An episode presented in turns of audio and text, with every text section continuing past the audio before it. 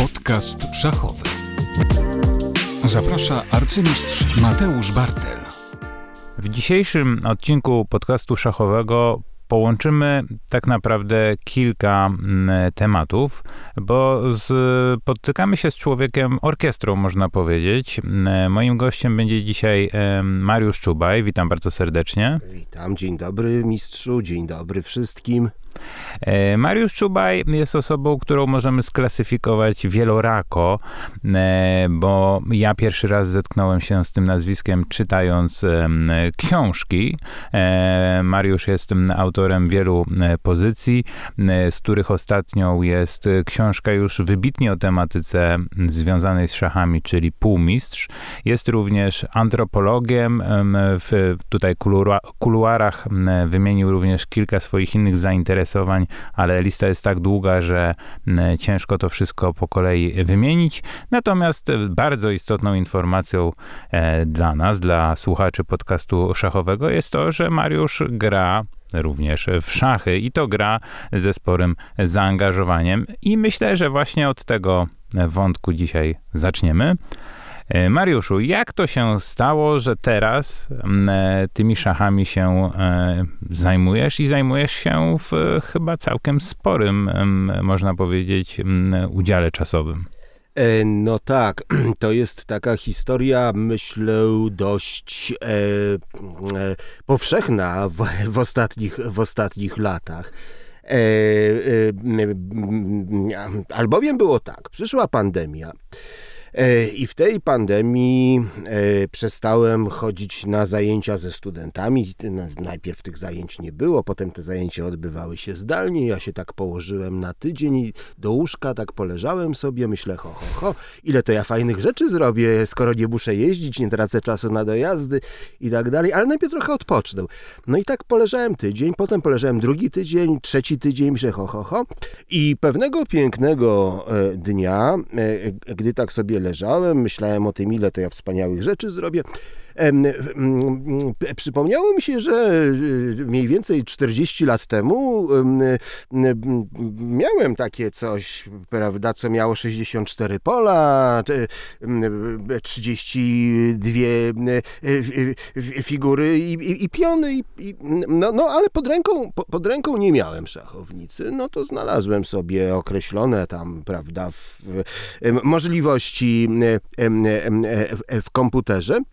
No i zacząłem grać. I w ten sposób po 40 latach wróciłem do gry w szachy. Przypomniałem sobie, że jako młody chłopczyk czytałem na przykład książkę e, Jurija Werbacha Wyprawa do krainy szachów. Bardzo sympatyczna, bardzo fajna książeczka.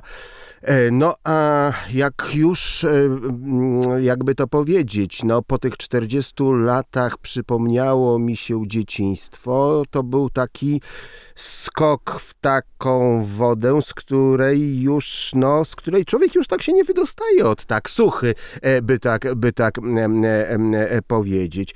No i, i zacząłem grać, i zacząłem grać. Najpierw zacząłem grać w sieci, oczywiście, no ale potem pomyślałem, myślałem jako człowiek dość systematyczny, że warto byłoby robić jakieś postępy w tej grze. E, więc, więc zacząłem się jakoś tam, zacząłem się jakoś e, dokształcać, no i tam doszedłem do tej, od zera do tej, do drugiej podłej kategorii. E, grywam w turniejach.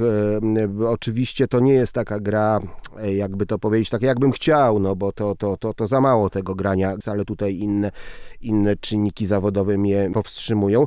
No i to chyba taki już powrót na dobre, to znaczy taki, że tu już nie mam e, e, żadnych takich, jakby to powiedzieć, myśli o tym, że no trzeba wrzucić te szachy, rozstać się z nimi. Coś, coś tak czuję, że one już do końca życia zostaną. A co sprawia, że masz motywację, że chcesz e, te kolejne etapy pokonywać? Bo e, z mojej perspektywy ja raczej spotykam się z wieloma przypadkami zawodników e, troszkę młodszych, troszkę starszych, którzy e, rzucają szachy e, co chwila, zwłaszcza po porażkach. E, Nawet wczoraj czy przedwczoraj dostałem SMS od kolegi, który mówi, a już chciałem rzucać szachy, ale zobaczyłem, że ty Mateusz dobrze zagrałeś, to mówię, skoro w takim wieku ktoś może dobrze zagrać, to i ja jeszcze trochę pogram. E, więc bardzo często ludzie gdzieś tam z tych szachów chcą wychodzić, zwłaszcza ci, którzy byli wyczynowcami i gdzieś te ich no, sukcesy może nie spełniają ich marzeń. No a co jest w przypadku osoby, która ma swoje życie, powiedzmy, bogate w zakresie obowiązków zawodowych i, e, i nagle wchodzi się w szachy? Co, co, co sprawia, że, że jest ta motywacja, żeby, żeby poświęcać czas, którego wiadomo, ilość jest ograniczona na to, żeby, żeby na te turnieje szachowe, na te zajęcia szachowe się właśnie, żeby, żeby im poświęcać swój czas. E, No właśnie, to może dobrze jest powiedzieć, że ja do tych szachów em, wróciłem e, z grubsza w wieku lat 50, prawda? Więc, więc to jest też e, taka, taka może szczególna w tym wszystkim. Czyli, czyli junior, ale z kategorii 50, plus, bo Tak. są takie rozgrywki. A no proszę bardzo, to ja nawet nie wiedziałem. Obecnie to, nawet Mistrzostwa Świata, drużynowe Mistrzostwa Świata 50 plus są rozgrywane. Kurczę, to ja muszę powiedzieć, że ja ostatnio raczej miałem inną pokusę. To znaczy, żeby zobaczyć, czy załapałbym się na olimpiadę szachową w jakiejś drużynie. E, Barbados, Antigua e, na pewno. E, e, No więc właśnie, i, i okazuje się, że jest dużo takich, gdzie ja z moim poziomem gry prawdopodobnie miałbym szansę na którąś tam deskę się załapać. Natomiast to- jest chyba tak, że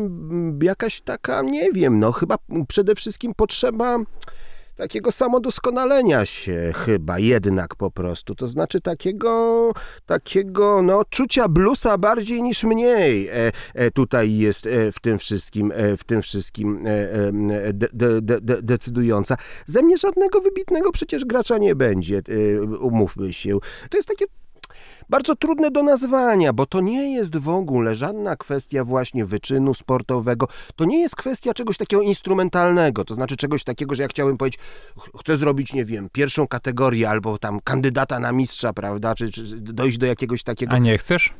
Chciałbym, ale to nie jest decydujące Okej. jakby w tym, e, w tym wszystkim. Decydujące dla mnie jest to, żebym jakby po pierwsze mi czerpać z tego przyjemność. Kurczę, słuchajcie, no ja wiem, że rozmawiam z zawodowcem i ja nie wiem, ale odbiję piłeczkę, ty, ty czerpiesz jeszcze przyjemność z szachów? Tak, i właśnie myślę, że to jest y, jak dla mnie kluczowe, bo mam No bardzo wielu znajomych, którzy nawet widać to po nich, często idą jak na ścięcie, jak do kopalni, kolejny wózek tam wy, z tym węglem wyciągnąć.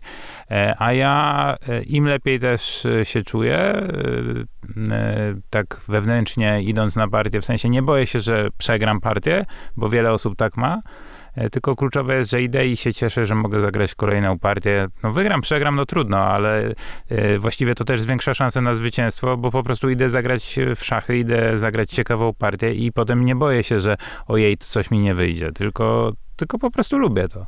Kurczę, no to jest przede wszystkim świetna przygoda tak naprawdę. To jest przygoda. Człowiek idzie i nie wie, co się wydarzy. Przez dwie, trzy, cztery godziny, czasem więcej, prawda, znajduje się w zupełnie innym świecie, znajduje się w zupełnie innej rzeczywistości, znajduje się w zupełnie jakimś innym wymiarze i jakby to powiedzieć, no w takiej e, alternatywnej rzeczywistości, która rządzi się swoimi własnymi, własnymi e, e, regułami. Wkraczamy w ten świat, no i idziemy po ten, ten nasz e, tam pi- pierścień i albo go znajdziemy, albo go nie znajdziemy e, w tym wszystkim. Taka przygodność tych szachów jest rzeczywiście czymś niesłychanie e, ważnym i taka przyjemność, którą z tego można czerpać. Ale żeby tę przyjemność można było czerpać, moim zdaniem, no to chociaż czegoś trzeba się dowiedzieć na ten temat, prawda? No wiadomo, tak, no moja wiedza to jest mikroskopijna e, w porównaniu, co ty wiesz na temat, e, na temat szachów, no ale by tak powiedzieć, no każdy względem swojej miary i swojej skali tutaj, tak? No więc, więc, więc, więc żeby ta przyjemność rzeczywiście była prawdziwą przyjemnością, to ja lubię wiedzieć.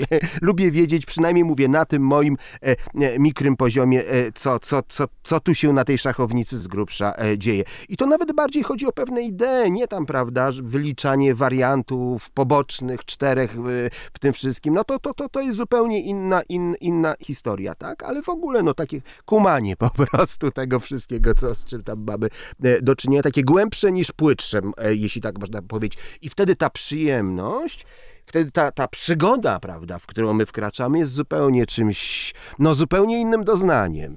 Ale to jest właśnie coś fajnego, co powiedziałeś, bo ja mm, już dawno temu miałem takie wrażenie, kiedy grałem w lidze portugalskiej, pojechałem, poznałem portugalskich zawodników. No, Portugalia słynie z piłkarzy, z szachistów raczej nie i ci gracze mieli tam... Nie znam żadnego portugalskiego Nie przez przypadek, e, ale spotkałem się tam właśnie z wieloma osobami, które bardzo lubiły grać w szachy i to mi jakby zapadło w pamięci, że pomimo tego, że no kultury szachowej nie ma tam praktycznie żadnej, e, ten klimat dla takich szachów powiedzmy sobie kawiarnianych mimo wszystko był.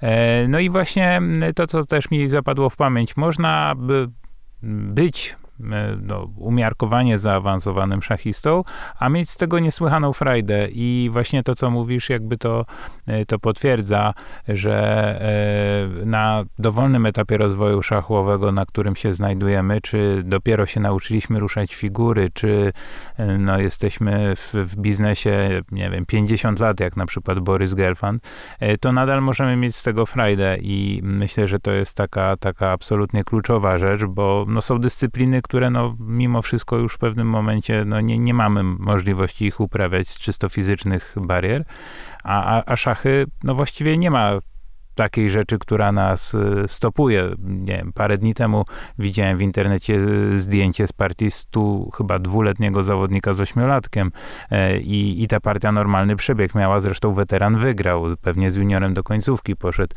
E, chociaż jak ktoś napisał, jakby grał z 80-latkiem, to też by z juniorem grał, więc też by pewnie końcówki szukał. E, natomiast e, jak się z tym powiedzmy czujesz, jak gdzie jest, e, czy nadal tak myślisz, e, czy może nie, e, jakiś taki sufit dla ciebie? Czy, czy, czy, czy to cię zniechęca, czy w ogóle o tym nie myślisz, że okej, nie zostanę arcymistrzem, a czy może zostaniesz, e, ale pewnie to nie będzie proste, e, ale czy, czy, czy chcesz sobie jakieś wyższe cele stawiać, czy po prostu cieszy cię to, że przechodzisz przez te kolejne etapy, zaczynałeś, tak jak mówisz, w wieku 50 lat zdobywać pierwsze kategorie, tak? Bo nie Tak, miałeś wcześniej Nie żadnej miałem, kategorii. E, I tak robisz kolejne kroki. Czy ten apetyt rośnie w miarę jedzenia, czy zadowala cię to, że masz powiedzmy tą satysfakcję z tego, że wszedłeś w ten ocean wiedzy i zaczynasz gdzieś tam rozumieć, jak się po nim poruszać? To, to jest tak, że gdy zaczynałem tę, tę, tę przy- przygodę z graniem turniejowym i tak dalej, to w ogóle nie miałem żadnych oczekiwań z tym związanych. No, ale apetycik rośnie tam, prawda, w, w, w, w miarę i gdy już tak do tej trójeczki, do trzeciej kategorii doszedłem, to zacząłem czuć ciśnionko. Zacząłem czuć takie ciśnionko, że no jednak byłoby fajnie, byłoby fajnie. I to jest trochę takie zgubne. To znaczy, Czyli szachy to nauk. To wiadomo. Okej. To wiadomo, to jest oczywiste, to wiadomo, tak, i tu naprawdę, tu już chyba nie ma, nie ma, tu, tu, to, jest, to, jest, to jest bilet w jedną, to jest bilet w jedną, w jedną stronę, tu nie ma, e, tu nie ma odwrotu.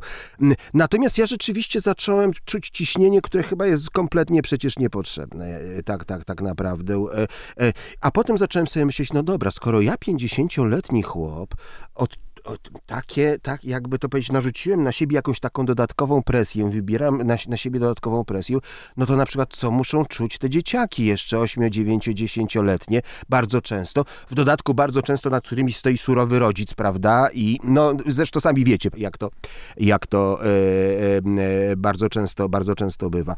No więc było jakimś takim moim ciśnieniem, żeby dojść do tej dwójki, zrobić tę dwójkę i że to jest ta, powiedzmy, taka granica, gdzie to już ten taki obciach trochę jest 嗯。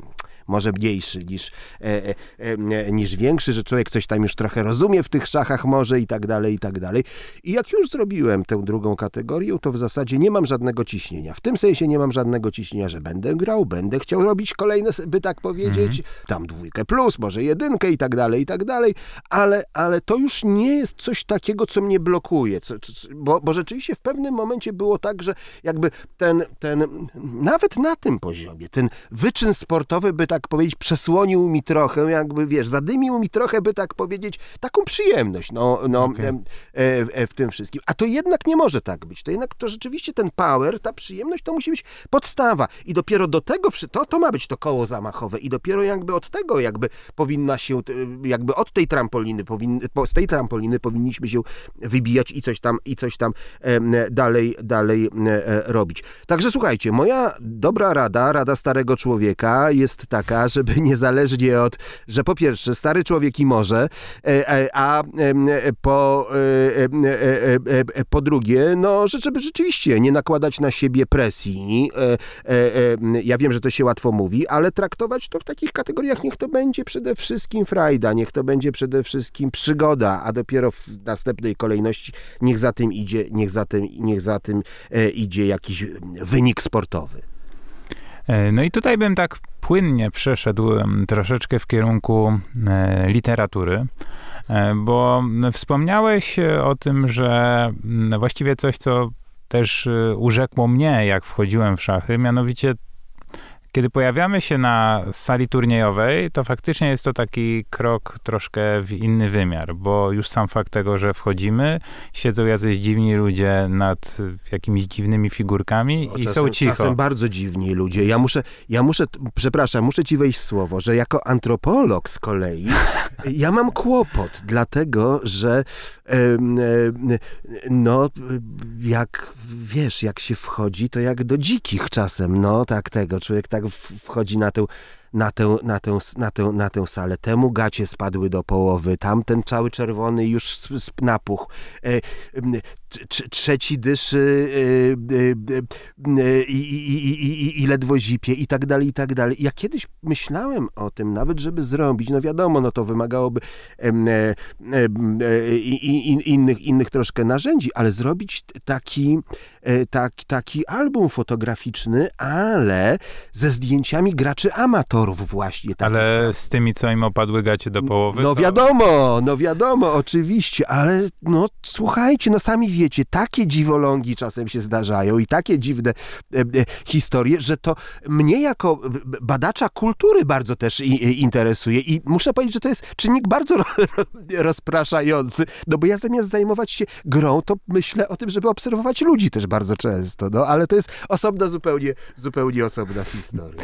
Nie no, kapitalne spostrzeżenia, e, bo, bo, bo faktycznie e, no, mamy też pełny przedział wiekowy e, Oczywiście. na tych salach turniejowych.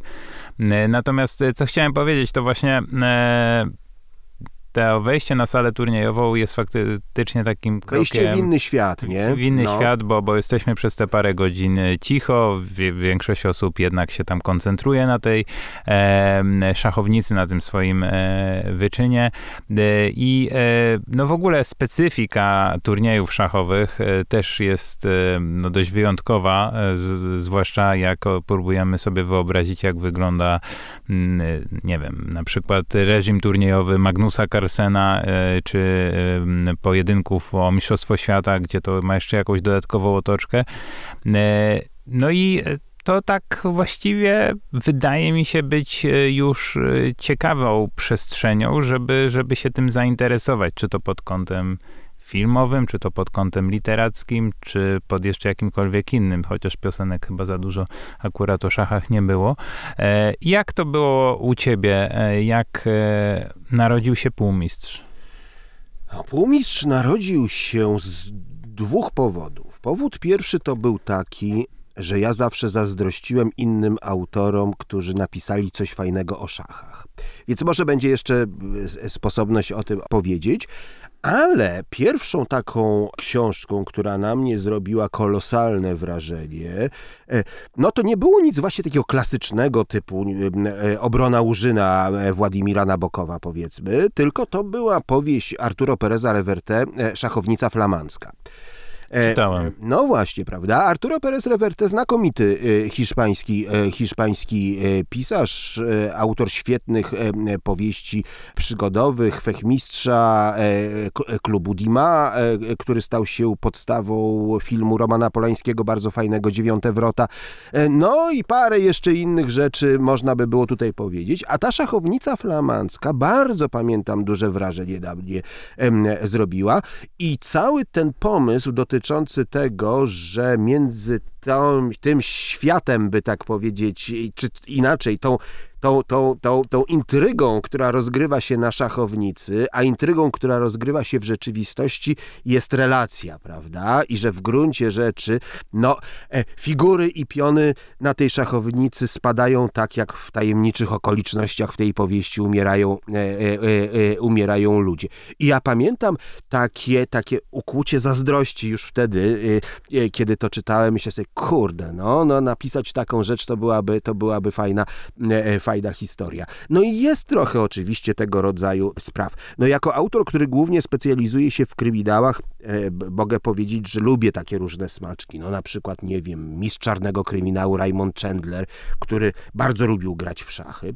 E, na przykład, gdzie no, był wielkim admiratorem e, Jose Raula Capablanki e, i tę miłość do Capablanki przełożył na swojego bohatera, Filipa Marlowa, detektywa, który analizuje partię Capablanki w wolnym czasie, kiedy nie łapie złych ludzi. Chyba w wysokim oknie jest nawet taka, takie, takie zdanie, czy takie zdania padają o tym, że, że tam Marlow zachwyca się zimnem, pięknem, bezlitosnych szachów e, Capablanki. Chyba, chyba, chyba Grzegorz Siwek wykorzystał to jako motto do e, książki z e, partiami Capablanki, tymi, które e, e, wyszły po polsku. Tak mi się, e, tak mi się e, e, wydaje. Jest trochę tego rodzaju motywów. No, wspomniałeś o filmie, e, to przy okazji, no wiadomo, że najlepszym odtwórcą roli Marlowa był Humphrey Bogart, który był całkiem niezłym szachistą. Tak, no więc, więc, więc szachownica flamandzka była takim zapalnikiem e, niewątpliwie, który powodował, że ja chciałem zawsze napisać taką e, e, e, powieść, nawet kiedy nie wróciłem jeszcze do tych szachów. To cały czas gdzieś to mi, by tak powiedzieć, chodziło e, po głowie. Zawsze wiedziałem też, że chciałbym, żeby w tej powieści pojawiła się polska drużyna szachowa, która płynie na olimpiadę do Buenos Aires w 1939 e, roku. Tylko, że, no wiecie, no, napisanie kryminału o szachistach płynących na olimpiadę, y, no to trochę tak jakby napisać kryminał o głównym księgowym, który y, widzi jakiś błąd w Excelu, no i tam, no to, to no nie jest to szklana pułapka, umówmy się, emocji za wiele tu raczej, e, tu raczej w tym wszystkim nie ma, no tu trzeba czegoś więcej. Doliczasz, doliczasz i kurczę, brakuje ci posunięcia, coś tam nie tego, coś się nie zgadza jakby w tym wszystkim. I tu mi brakowało czegoś takiego, brakowało mi tego ruchu do, dodatkowego. I w pewnym momencie, no przecież ja o tym wiedziałem, ale, ale nigdy tego nie połączyłem. Myślę sobie tak, no przecież w tym samym czasie płynął e, do Buenos Aires Witold Gombrowicz. Gombrowicz płynął, e, jak może Państwo e, e, wiecie, transatlantykiem Chrobry, który wypływał w swój dziewiczy rejs, pierwszy rejs. I Gombrowicz miał mieć całkiem fajną fuchę, to znaczy miał napisać reportaż z tego pierwszego rejsu Chrobrego do, do Buenos Aires. No jak się skończyło, tak się skończyło, to wiemy, prawda? Wiemy, że nigdy nie wrócił do Polski, a do Europy dopiero w połowie lat, e, w połowie lat 60. No i gdy ja pomyślałem o tym, że a dlaczego ja miałbym nie połączyć szachistów i Gombrowicza na jednym transatlantyku. No, ale jak już to widzisz, to wtedy widzisz zupełnie inaczej świat, bo myślisz sobie tak, no a skoro ja już ich połączyłem, to dlaczego nie dorzucić tam zupełnie jeszcze innych postaci? A to szpiega, a to mordercy, a to em, em, jakiejś femme fatale, a to przemysłowca, który ucieka przed nadciągającą e, wojną, e, a to kogoś takiego, a to kogoś innego. No taki statek szaleńców trochę stw- stworzyć, prawda, który płynie przez, przez, przez, przez, przez ten ocean i, e, e, e, i coś na nim się i coś na nim się dzieje. No i gdy ja zrozumiałem, że mogę to wszystko zrobić, a, a równocześnie jednak trzymać się jakiegoś gruntu, w tym sensie gruntu, że jednak trzymać się rozmaitych realiów tych lat, y, tego 39 roku, no to, y, no to, to był ten zapalnik właśnie, tak? To był ten moment, gdzie stwierdziłem, dobra, Czubaju, to pisz to, bierz to i rób to. No to jest y, oczywiście historyjka całkowicie wymyślona, tak? Dlatego, że polscy szachiści nie płynęli z, z Gdyni, e, tylko z Antwerpii, zupełnie innym transatlantykiem. Nie wypływali e, w sierpniu, tak jak u mnie, tylko wypłynęli e, w lipcu. Gombrowicz płynął gdzie indziej, tak, ale literatura rządzi się zupełnie innymi by tak powiedzieć, właściwościami. Istotą literatury jest właśnie tworzenie tego umownego świata. Tak jak trochę dzieje się na szachownicy, gdzie mamy pewien umowny świat składający się z napięć, prawda, które występują między tymi wszystkimi elementami, które tam są. No i teraz Państwu powiem coś, też trochę, też trochę a propos szachów. I, I tu się wykażę tym, że jestem wybitnym akwizytorem swojej własnej, swojej własnej e, twórczości. Otóż przez pierwszych mniej więcej 100 stron półmistrza nie dzieje się absolutnie nic. Przyznacie, że jest to znakomita reklama powieści, która jest w dodatku krybidałem. Kontrowersyjne. E, nie dzieje się absolutnie nic. I uważam, że jest to najlepsze 100 stron, jakie, jakie w życiu napisałem. Bo co ja robię na tych 100 stronach? Ja sobie ustawiam figurki. Ja sobie ustawiam postaci, ustawiam relacje między nimi, ustawiam napięcia między tymi postaciami i dopiero by tak powiedzieć, potem coś się zaczyna, coś się e, zaczyna e, dziać. Gdy to pisałem, miałem takie poczucie, że to jest bardzo szachowe w gruncie rzeczy. W tym sensie szachowe, że to jest właśnie bardzo podobne trochę do takiego myślenia na szachownicy. No ale ponieważ jestem człowiekiem, tak jak powiedziałem, dość sumiennym, to znaczy jak już się biorę za coś, to lubię się wziąć za to jakoś tak, tak, tak sensownie, no to postanowiłem też poczytać, jak robią to inni, tak? To znaczy w jaki sposób inni pisarze radzili sobie z materią e, szachową. E, I to jest ciekawe, dlatego że bardzo późno w swoim życiu przeczytałem dwie absolutnie klasyczne rzeczy, czyli właśnie obronę Łużyna. No i druga taka klasyczna rzecz to jest nowela szachowa Stefana Zweiga. Opowieść dziejąca się na statku, którym płynie szachowy mistrz świata i płynie pewien człowiek, który podejmuje się e, zagrać partię z tym e, mistrzem.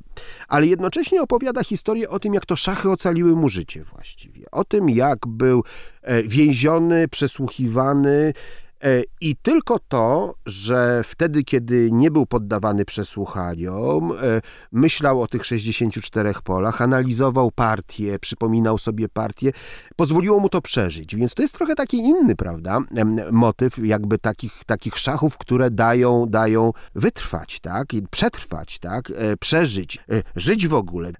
No, więc, więc, więc to są takie klasyki, o któ- które, których nie czytałem e, e, wcześniej i dopiero przeczytałem, żeby zobaczyć, czy ja ewentualnie mogę gdzieś tam coś przemycić, do czegoś nawiązać, coś, jakiś motywik mały może gdzieś taki e, wykorzystać z tych, z tych, tych utworów, gdzieś tam puścić oczko do, do, do, do czytelnika, który by to znał. Coś takiego zdaje się gdzieś tam robię w pewnym momencie, ale to jest to, to nie, nie ma większego, nie ma większego znaczenia. E, Ja to przeczytałem te klasyki, ale że mnie to tak zachwyciło znowu, tak czytelniczo zachwyciło, to nie powiem. No okej, f- dobrze znać, trzeba znać i w ogóle i tak dalej, i tak dalej, ale, ale jako czytelnik to niekoniecznie. Tak się po, poczułem, poczułem tym, tym jakiś e, szczególnie, szczególnie e, e, zachwycony. Natomiast jest powieść szachowa, nie, nie szachowa, ale powieść z motywem szachowym, która jest wybitna.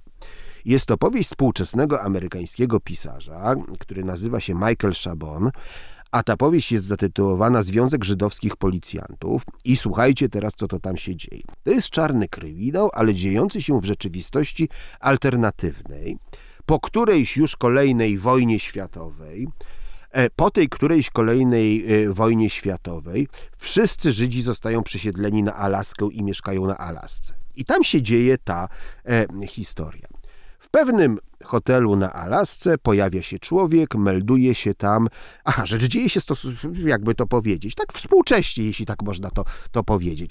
Em, melduje się pewien człowiek, do księgi meldunkowej wpisuje, że nazywa się Emanuel Lasker. No i traf chce, że zostaje chwilę później znaleziony z z kulą w głowie. Miejscowy policjant e, prowadzi śledztwo, które bardzo opornie e, idzie. Co jest w tym wszystkim istotne? Na stoliczku Emanuela Laskera e, była rozstawiona szachowniczka. Na tej szachowniczce znajduje się pewna pozycja. No i nasz bohater przypuszcza, który coś tam miał kiedyś wspólnego z szachami, przypuszcza, że to może mieć jakieś znaczenie dla rozwiązania tej całej, tej całej historii rzeczywiście ma, natomiast co tam się dzieje w szczegółach, to ja oczywiście zdradzał nie będę i opowiadał, opowiadał Państwu nie będę.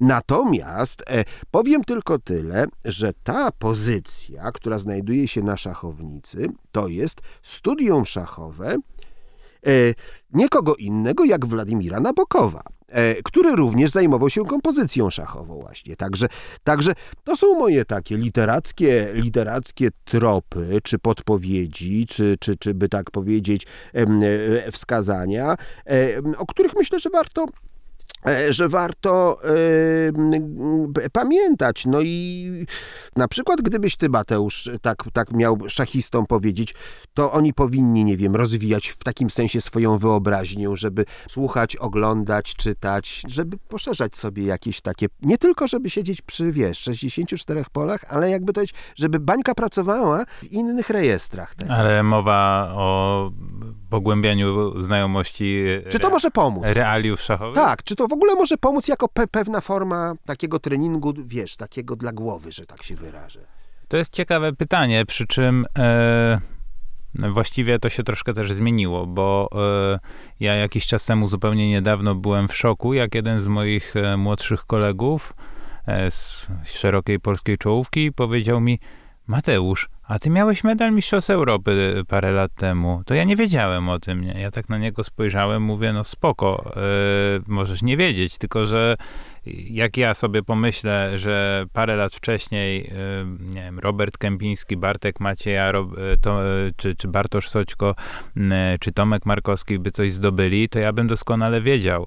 E, jakby było dla mnie bardzo ciekawe śledzenie tego, co się dzieje. Jako młody chłopak e, przeczytałem wszystkie numery miesięcznika szachista e, autorstwa no, które wydawał Andrzej Filipowicz od deski do deski nawet po pięć razy. E, już tam wiedziałem, kto wygrał lokalny turniej w Elblągu, a i tak czytałem jeszcze raz, bo mnie to po prostu bardzo Jasne. ciekawiło. E, I e, realnie wydaje mi się, że, że kiedyś ludzie e, troszkę też szerzej wchodzili w szachy. Moim takim jedną z ulubionych książek, które przeczytałem, były, nie pamiętam dokładnie tytułu, to były bodajże dykteryjki szachowe autorstwa Litmanowicza bodajże, e, które no, opowiadały o tym, jak wyglądały, nie wiem, olimpiady, jakieś turnieje strefowe, jakieś turnieje międzystrefowe, czy jakieś inne rzeczy. Już dokładnie nie pamiętam, bo czytałem to jako młody chłopak, ale było to dla mnie coś naprawdę mega ciekawego. Jak sobie wyobrażałem, że o, w, nie wiem, w 73 ktoś grał super turniej IKZ, to od razu gdzieś tam sobie pomyślałem, że może kiedyś mi się uda. No nie udało się póki co, e, ale to dawało jakiś taki szerszy obraz. Nie wiem, czy to pomaga e, w rozwoju szachowym, natomiast wydaje mi się, że jest to fajna rzecz, żeby, żeby coś o tej swojej dyscyplinie wiedzieć. Jak byłem juniorem, to wszyscy twierdzili, trenerzy, że no, obowiązkiem absolutnym jest znać wszystkich mistrzów świata po kolei. Ja nie wiem, jaki to ma e, wpływ na, na to, jak ktoś gra, natomiast no, faktycznie kiedyś ludzie wiedzieli, potrafili wymienić. Teraz obawiam się, że większość nawet e, arcymistrzów młodego pokolenia to może tam tak już nie, nie halo. E, mistrzów świata może jeszcze wymienią, ale już zawodników tam takich troszeczkę dalszych pozycji, nie wiem, jak rzucę nazwiskiem Walery Sałow, który był top 3 na świecie w latach 90., to większość osób, nawet wyczynowych, może powiedzieć, halo, kto to był. No, nie wiem, nie wiem na ile to wpływa na, na rozwój, ale zawsze wydawało mi się, że to taki dobry, dobry ton, żeby, żeby wiedzieć. No właśnie, to jest. To gdzie i jak. Jeżeli ja miałbym jedyne uczynić zastrzeżenie względem e, współczesnych e, e, szachów, a może bardziej współczesnych szachistów, to jest takie, że ja właściwie bardzo mało o nich wiem. To znaczy, że właściwie to się wszystko sprowadza do, no mówiąc w pewnym uproszczeniu, do liczenia wariantów.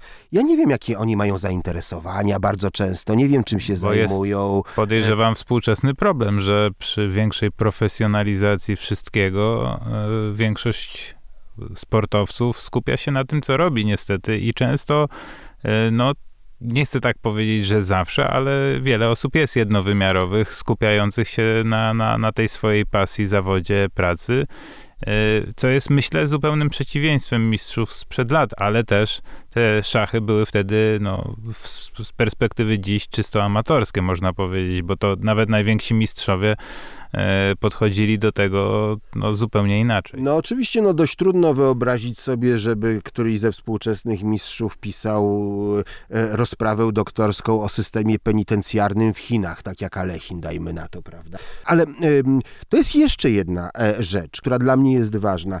E, to znaczy, ja bardzo lubię historię, w tym także historię szachów i właśnie, prawda, to, co się działo drzewiej. I muszę powiedzieć, że praca nad półmistrzem to była też niesłychana eksploracja takich różnych elementów, które no po prostu, no związanych z tymi naszymi olimpijczykami przede wszystkim, tak, z których no każdy jednak zupełnie poszedł, jeśli tak można powiedzieć, w, w, w inną stronę i zupełnie, zupełnie to e, e, inaczej e, e, wyglądało, tak. Sulik skończył w Australii, tak. E, Losy Frydmana, Tartakowera, Najdorfa też jakby każdy zupełnie in, inną ścieżką i zupełnie inaczej się, e, się, to, wszystko, się to wszystko potoczyło. T takie też zagłębianie się w historię i śledzenie tego, jak to bywało e, kiedyś, taka wiedza o tej przeszłości, ale też przeszłości szachowej wydaje mi się czymś niesłychanie ważnym i czasem rzeczywiście, no szkoda, że, że ta, ta, ta wiedza może nie jest aż tak powszechna wśród współczesnych e, graczy i też chyba nie ma takiego nacisku na to, żeby, prawda, takiego, żeby, żeby to gdzieś tam prze, prze, przekazywać. To... No, ja też chciałem zauważyć, że to, co mi się podobało w Półmistrzu, między innymi na tych pierwszych stu nudnych stronach, e, to jest to, że e, można odnaleźć tam rzeczy, które m- myślę, że wiele właśnie osób z młodego pokolenia by nie wiedziało o tych szachistach, a to były gdzieś tam rzeczy jakoś mniej czy bardziej związane z ich biografiami.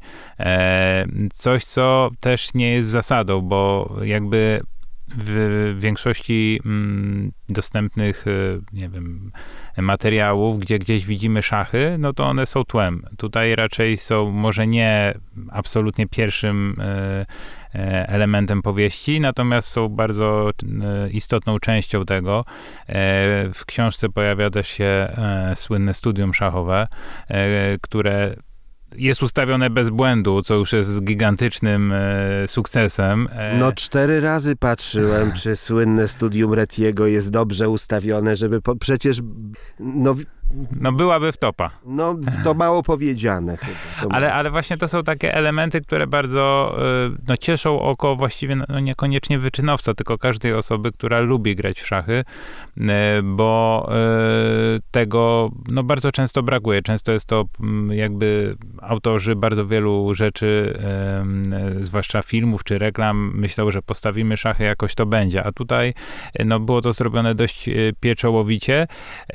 No i tak jak wspomniałeś, to było też dla ciebie ciekawe eksplorowanie tych różnych e, e, rzeczy.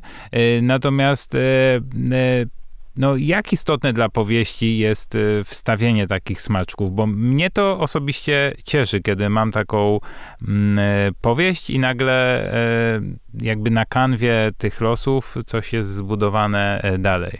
Dobrego pisarza, albo inaczej, w ogóle jakąś dobrą sztukę poznaje się po szczegółach, po pewnego rodzaju drobiazgach, po tym jak są dopięte te guziki i guziczki, prawda, które no, są e, elementami, o których nie myśli się jako o elementach e, pierwszoplanowych. Bo ja mogłem sobie nazmyślać o Gombrowiczu i go stworzyć w tej powieści tak, jak ja chciałem, żeby on w mojej powieści wyglądał, a w mojej powieści wygląda jak nieznośny skoczek szachowy, mówiąc tak, naj, naj, naj, naj, e, najprościej i metaforycznie.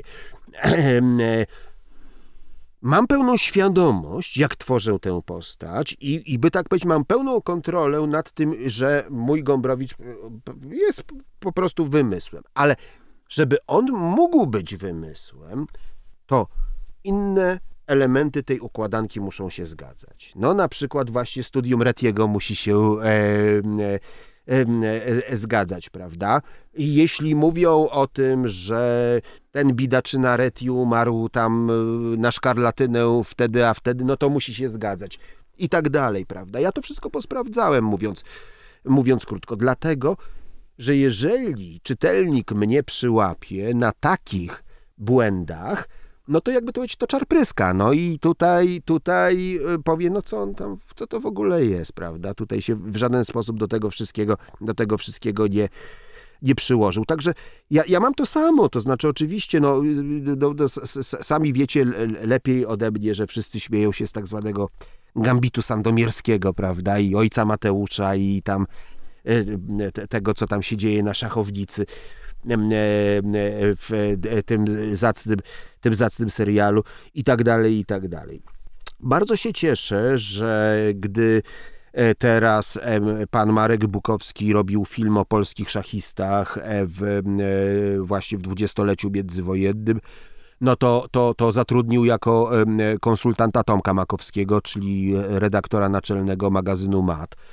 E, e, no, no, żeby różne elementy szachowe się, się e, zgadzały, a i tak Tomek opowiadał mi, że do tam musiał toczyć jakieś ciężkie batalie, żeby mówiąc krótko staranności stało się zadość i było tak, jak, jak, jak, jak, jak, należy. To są, wydaje się, pamiętacie, no to wielkie poruszenie że w Gambicie Królowej to się zgadzało tam, prawda? I Kasparow e, e, był jednym z konsultantów, tam chyba nawet pozycja z partii Kasparowa się pojawiała. Wielkie poruszenie. No toż to norma powinna być, że prawda? Jeśli już robimy tego typu, tego typu, bierzemy się za tego typu rzeczy, to, to właśnie one się zgadzają. Dlatego, że cała umowność, cała fabularność świata ma sens tylko wtedy, kiedy jest on uwiarygodniony takimi elementami, które są elementami prawdziwymi. E, e, e, po prostu, tak? E, żeby kłamać, to trzeba równocześnie bardzo do, mówić prawdę, e, żeby dobrze skłamać. To jednocześnie trzeba mówić i odwrotnie. Te elementy muszą jakby ze sobą nieustannie, nieustannie, nieustannie tutaj korelować, e, być powiązane.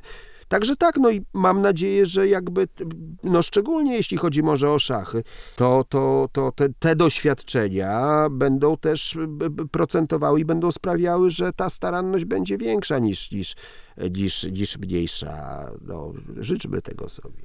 Właśnie e, ta staranność e, potrafi też do ciekawych rzeczy prowadzić, bo jedną z książek, która też mam silny wątek szachowy, Mam nadzieję, że nie przekręciłem tytułu. Jest inna powieść Arturo Pereza Reverte, e, mianowicie Mężczyzna, który tańczył tango. E, I jakby tam szachy są gdzieś tam pobocznym wątkiem, gdyż e, główną osią wydarzeń jest romans pomiędzy głównym bohaterem a kobietą, która jest matką wybitnego szachisty. E, no i to jest na tyle wszystko fajnie opowiedziane, że Marta, moja żona, która czytała w pewnym momencie tą książkę, zapytała się mnie, czy ten Sokołow to faktycznie był szachista, który, który miał, naprawdę istniał, tak? Ja no mówię, no, że nie, ale jakby, no jeżeli arcymistrzyni pyta się o to, czy, czy on faktycznie istniał, to pokazuje, że ten świat, y, tak jak wspomniałeś, był bardzo fajnie jest to, uwiarygodniony. Jest to dobrze zmyślone. Tak, jest to tak. wiarygodnie niezmyślone. Właśnie o to chodzi, dokładnie o to chodzi. E, I e, e, też nie tak dawno, nie wiem, czy czytałeś, ale Olgierd Świerżewski wydał książkę bodajże Zapach miasta po burzy, którą też fajnie się czyta. Niektórzy mówili, że im się mniej podobało, niektórzy mówili, że się bardziej podobało. W każdym razie to też jest eksplorowanie takich jeszcze tych, myślę, m, mm, takich bardzo specyficznych wydarzeń, bo tam e, e, gdzieś, gdzieś tłem jest, jest meczą Mistrzostwo Świata e, i, i te emocje towarzyszące zawodnikom, które, które są no, wyjątkowo specyficzne i trudne właściwie nawet do wyobrażenia osobom, które nigdy w szachy nie grały. Czy, czy, czy ta, powiedzmy sobie, no, jesteś autorem kryminałów, e, tam się musi troszkę dziać, e, ktoś musi zginąć, ale e, czy, czy ta psychologiczna warstwa pojedynków szachowych nie kusi, żeby, żeby pójść w tym kierunku i stworzyć jakieś takie dzieło właśnie też skupiające się na tych, no, trudnych do zauważenia aspektach gry szachowej? Troszkę to się pojawia właśnie w noweli szachowej Stefana Zweiga, kiedy tam mistrz z tym no-name'em, że się tak wyrażę, grają tej partii, tę partię. I to jest taka próba wniknięcia właśnie w to, w jaki sposób jest to gra nie tylko, jakby to powiedzieć, rozgrywająca się na E, szachownicy, ale to jest gra emocji, charakterów, rozmaitych pokus, słabości, e, e, które mają zupełnie troszkę inny już charakter niż taki czysto techniczny, by tak, by tak powiedzieć. To jest ciekawe bardzo. Ja nie wiem, czy ja bym umiał coś takiego napisać, no ale zawsze fascynowała mnie postać. To, to, to pamiętam, że to nawet właśnie wtedy, kiedy E, skądinąd w tej książce, w wspominanej przeze mnie książce Jurija Awerbacha e, Wyprawa do krainy szachów, e, była tam te, też część poświęcona mistrzom świata i ja pamiętam, że to przeczytałem też kilkakrotnie. No, w tamtym czasie to doszło do Karpowa, prawda? Wtedy, kiedy ta książka się okay. ukazywała, to, to Karpow był ostatnim mistrzem świata. Ale z tych opowieści najbardziej fascynował mnie Lasker tak naprawdę. Fascynował mnie Lasker. E, Dlatego, że w, później w powieści za kilka lat go zastrzelili? W tej... E, nie zupełnie, nie zupełnie, ale e, coś, czego ja do końca nie rozumiałem, ale co wydało mi się bardzo ciekawe, kiedy pojawiały się informacje, że no, Lasker nie wykonywał może obiektywnie najlepszych ruchów, ale wykonywał takie ruchy, które były najlepsze z punktu widzenia przeciwnika, z którym grał, prawda? Ponieważ liczył na to, że on w danej sytuacji zagra tak, a tak, prawda? E, e, no więc właśnie, jakaś taka, takie, taka e, psychologia szachów i do spojrzenie na to, kiedy ktoś się tam, nie wiem, podpali, jakie ma przyzwyczajenia, co robi w danej, w podobnych, w podobnych sytuacjach inny zupełnie jakiś taki poziom myślenia o tej, o tej szachownicy. Czy to już mamy wątek kryminalny. Mamy trzech podejrzanych, wszyscy są szachistami i jak każdy zareaguje, czy impulsywnie, czy spokojnie, czy tak po środku, to o, będzie podpowiedział, kto zamordował. E, no wiesz, to ja ci zostawiam ten pomysł, to twój pomysł jest tak, tak. A ja tak. zawsze marzyłem o tym, żeby napisać książkę. Jak zasypiam, to sobie czasem wyobrażam, jaką napiszę, ale kończy się najczęściej na pierwszej stronie ta książka. Ale wiesz co, kto wie, może to jest jakiś pomysł, no bo ja nie ukrywam, że chodzi mi po głowie e, napisanie ciągu dalszego półmistrza. E, wprawdzie zarzekałem się, że tego nie zrobię, ale rzeczywiście chodzi mi no ale już masz e, drugą kategorię, no to, to trzeba. Chodzi, chodzi, chodzi, chodzi mi po głowie i pomysł jest taki, że rzecz działaby się w roku 1956, gdy E, Najdorf po raz pierwszy po wojnie przyjechał e, e, do Polski. Sprawdziłem to dokładnie. Przyjechał w listopadzie 56 roku, wracając z Moskwy, z memoriału Chigorina, bardzo silnie tam obsadzonego. Tam był pierwszym po, nie wiem, tam Botwinniku, Smysłowie i jeszcze czterech innych keresach, którzy, którzy chyba zajął szóste, szóste miejsce w tym, w tym memoriale. I na chwilę przyjechał do Warszawy. To rzeczywiście trwało E, ten jego pobyt trwał bardzo, bardzo krótko, ale ja sobie pomyślałem, no dobrze, ale przecież on równie dobrze może tutaj tydzień pobyć w tej, w tej, mm. w tej Warszawie, w której w tym czasie wydarzy się coś. No i wymyśliłem sobie, że to będzie taka klasyczna powieść detektywistyczna, taka bardziej w stylu Agaty Christie. Jakich szachistów możemy odnaleźć płynących transatlantykiem na olimpiadę w powieści Półmistrz? E, no przede wszystkim dwóch. Przede wszystkim dwóch, no dwóch najbardziej e, e, znanych z tej naszej reprezentacji, czyli Sawielego Tartakowera i Mieczysława Najdorfa. No i teraz oczywiście jest tak, że ja no przygotowując się do, do, do, do pisania tego półmistrza, no to postanowiłem oczywiście jednak znaleźć sobie tam określone, e, określone e, źródła. No więc przeczytałem książkę profesora Wolszy o e, Najdorfie. Przeczytałem wspomnienie Liliany Najdorf, Najdorf o Najdorfie.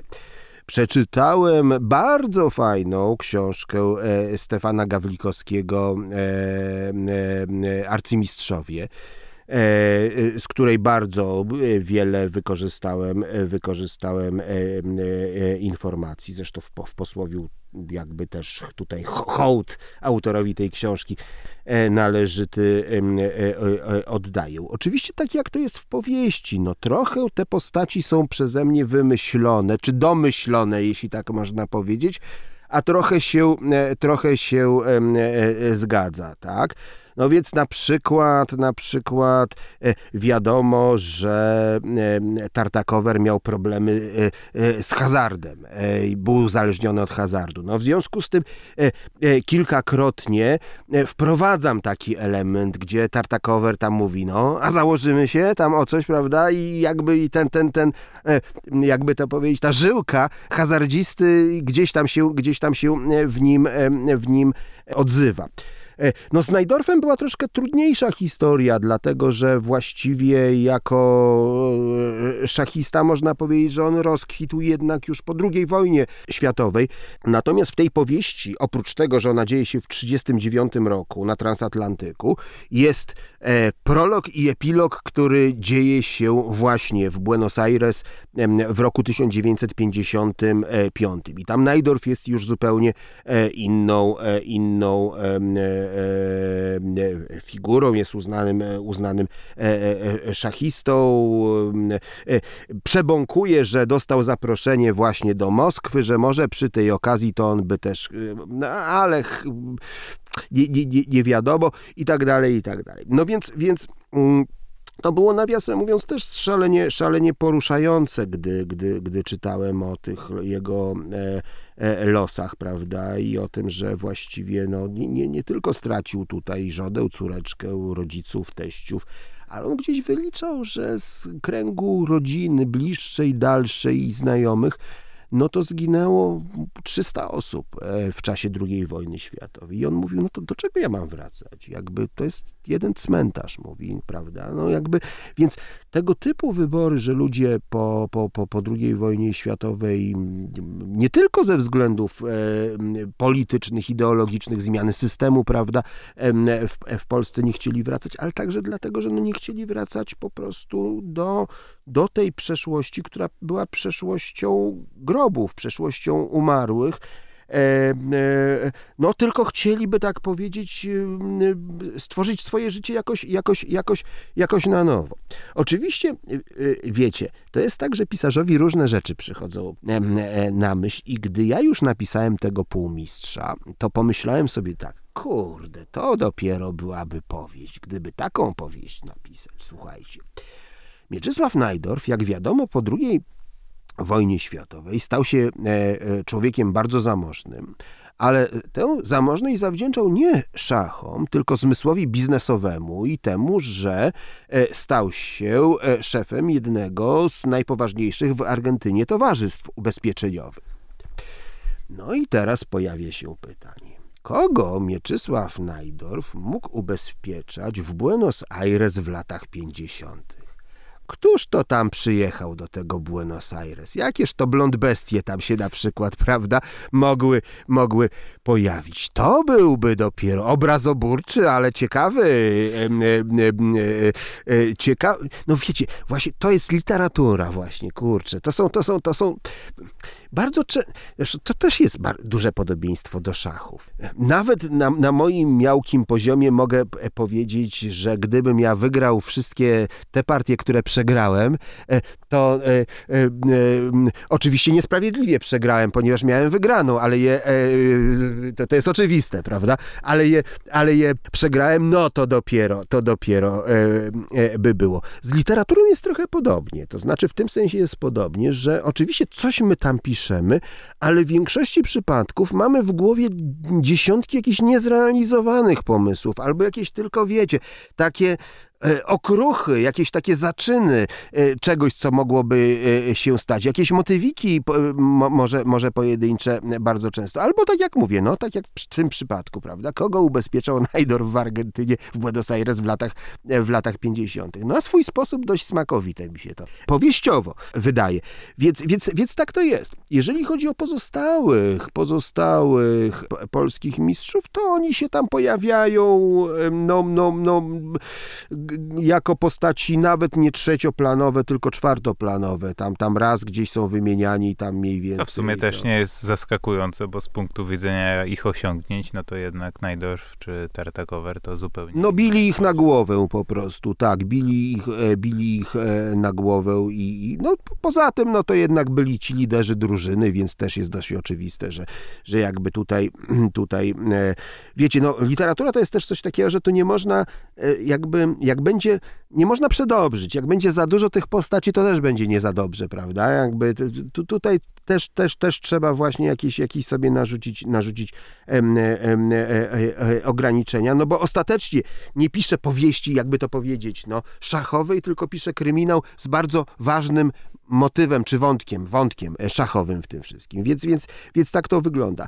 Ale kto wie, no kurczę, no kiedyś może, kiedyś może do tego, do tego e, wrócę. No na pewno, gdybym pisał ten kryminał dziejący się w 50, 56 roku, to na pewno pojawiłby się e, e, Janusz Szpotański. Niezwykle ciekawa postać. No wiadomo, w latach 60.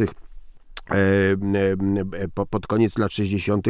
e, ska, skazany na karę uwięzienia po tym, jak opu- opu- opublikował swój satyryczny poemat obśmiewający Władysława Gomułkę i tak dalej, i tak dalej. No, Cisi i gęgacze. Dokładnie tak, ale szachista pełną gębą z tego, co wiadomo, prawda? Cz- Człowiek, który grał bardzo dobrze, zajmował wysokie miejsca w e, krajowych, chyba Polonię Warszawa reprezentował, o ile, o ile e, mnie pa, pamięć, e, pamięć nie myli. No a przede wszystkim bardzo interesująca też postać jakby w tym, w tym wszystkim. Taka właśnie, która jest nie tylko postać nie tylko szachisty, ale właśnie kogoś ponad tym, prawda? Albo, albo takiego, gdzie jakby te szachy były tylko jednym, jednym z e, e, takich ważnych elementów jego tego stylu życia i stylu bycia.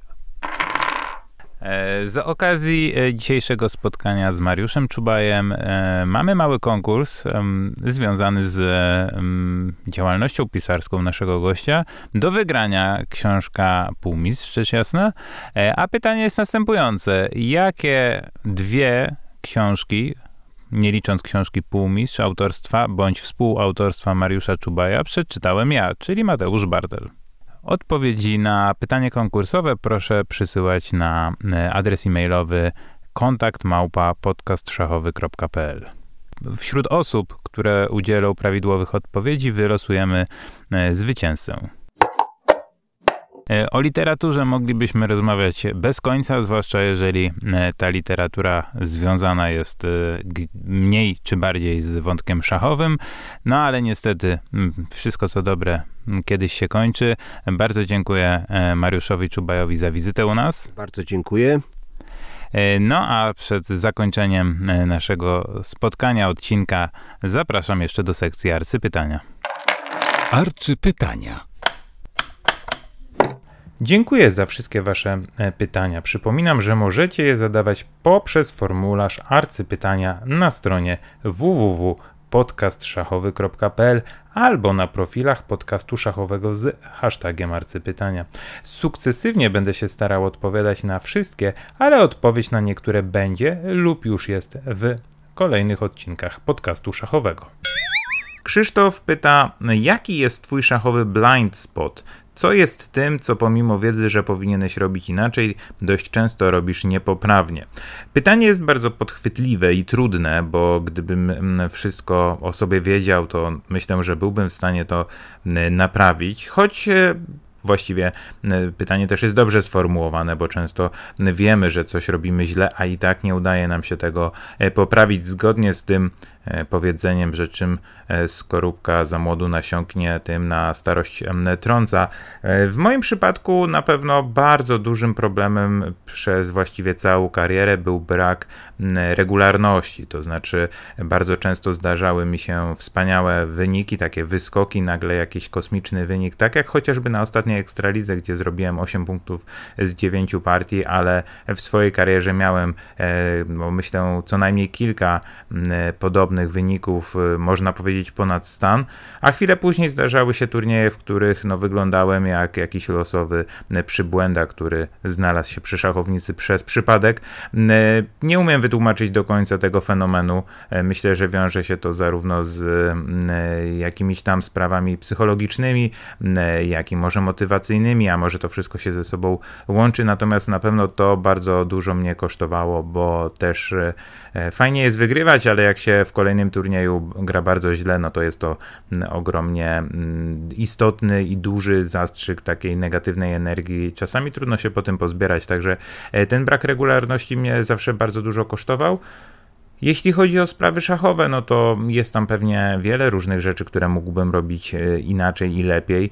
Mm, myślę, że ze wszystkim nie powinienem się jakoś tam afiszować, bo no, mm, e, konkurencja nie śpi. Wszyscy wiedzą, że robię podcast, także jak się będę tutaj mm, e, uzewnętrzniał ze wszystkimi problemami, to potem nie będę w stanie rywalizować. Natomiast no nie jest jakąś tam wielką tajemnicą, że mógłbym dużo lepiej liczyć warianty.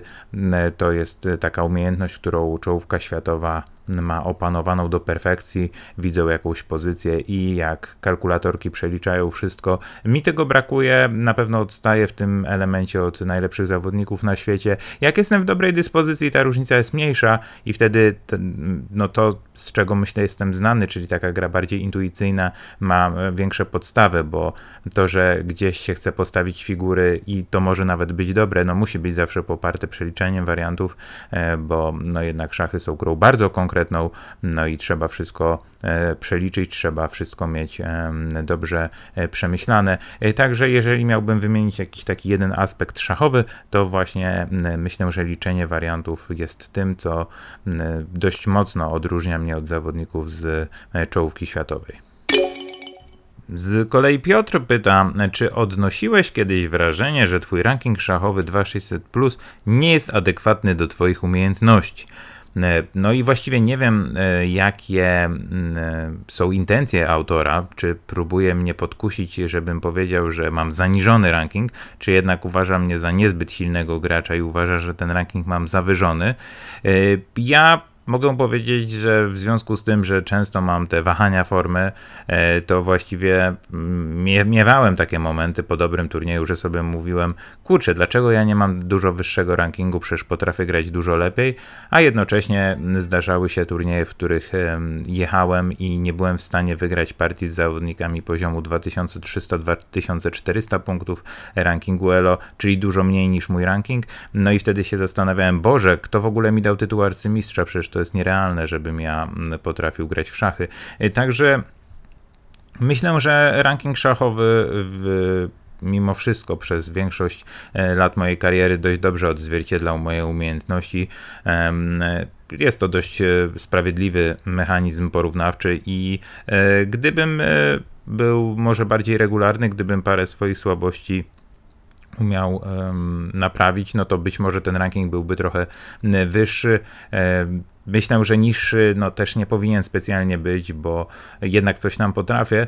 E, natomiast e, znam zawodników z czołówki światowej. Mamy na podwórku Jana Krzysztofa Dudę czy Radka Wojtaszka. Ja z tymi zawodnikami spędziłem sporo czasu w różnych e, okolicznościach, poznając ich mocne, słabe strony. No i wiem, że w, choć są to zupełnie inni zawodnicy, w wielu aspektach przewyższają mnie no, o kilka długości e, i e, no, nie jest dziwne, że to oni mają większe osiągnięcia i wyższe rankingi, bo po prostu zwyczajnie na to zasługują. Natomiast jako, że jeszcze gram, to mam nadzieję, że kiedyś może jeszcze uda mi się parę punktów rankingowych zyskać. Nie powiedziałem jeszcze ostatniego słowa, może, może coś tam jeszcze się uda nad szachownicy osiągnąć.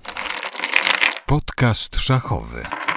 I mamy kolejne posunięcie w partii słuchacze kontra ja, wybraliście piąte posunięcie skoczek G1 na F3, a ja odpowiadam posunięciem hetman D8 na B6. Podcast szachowy. Zaprasza arcymistrz Mateusz Bartel.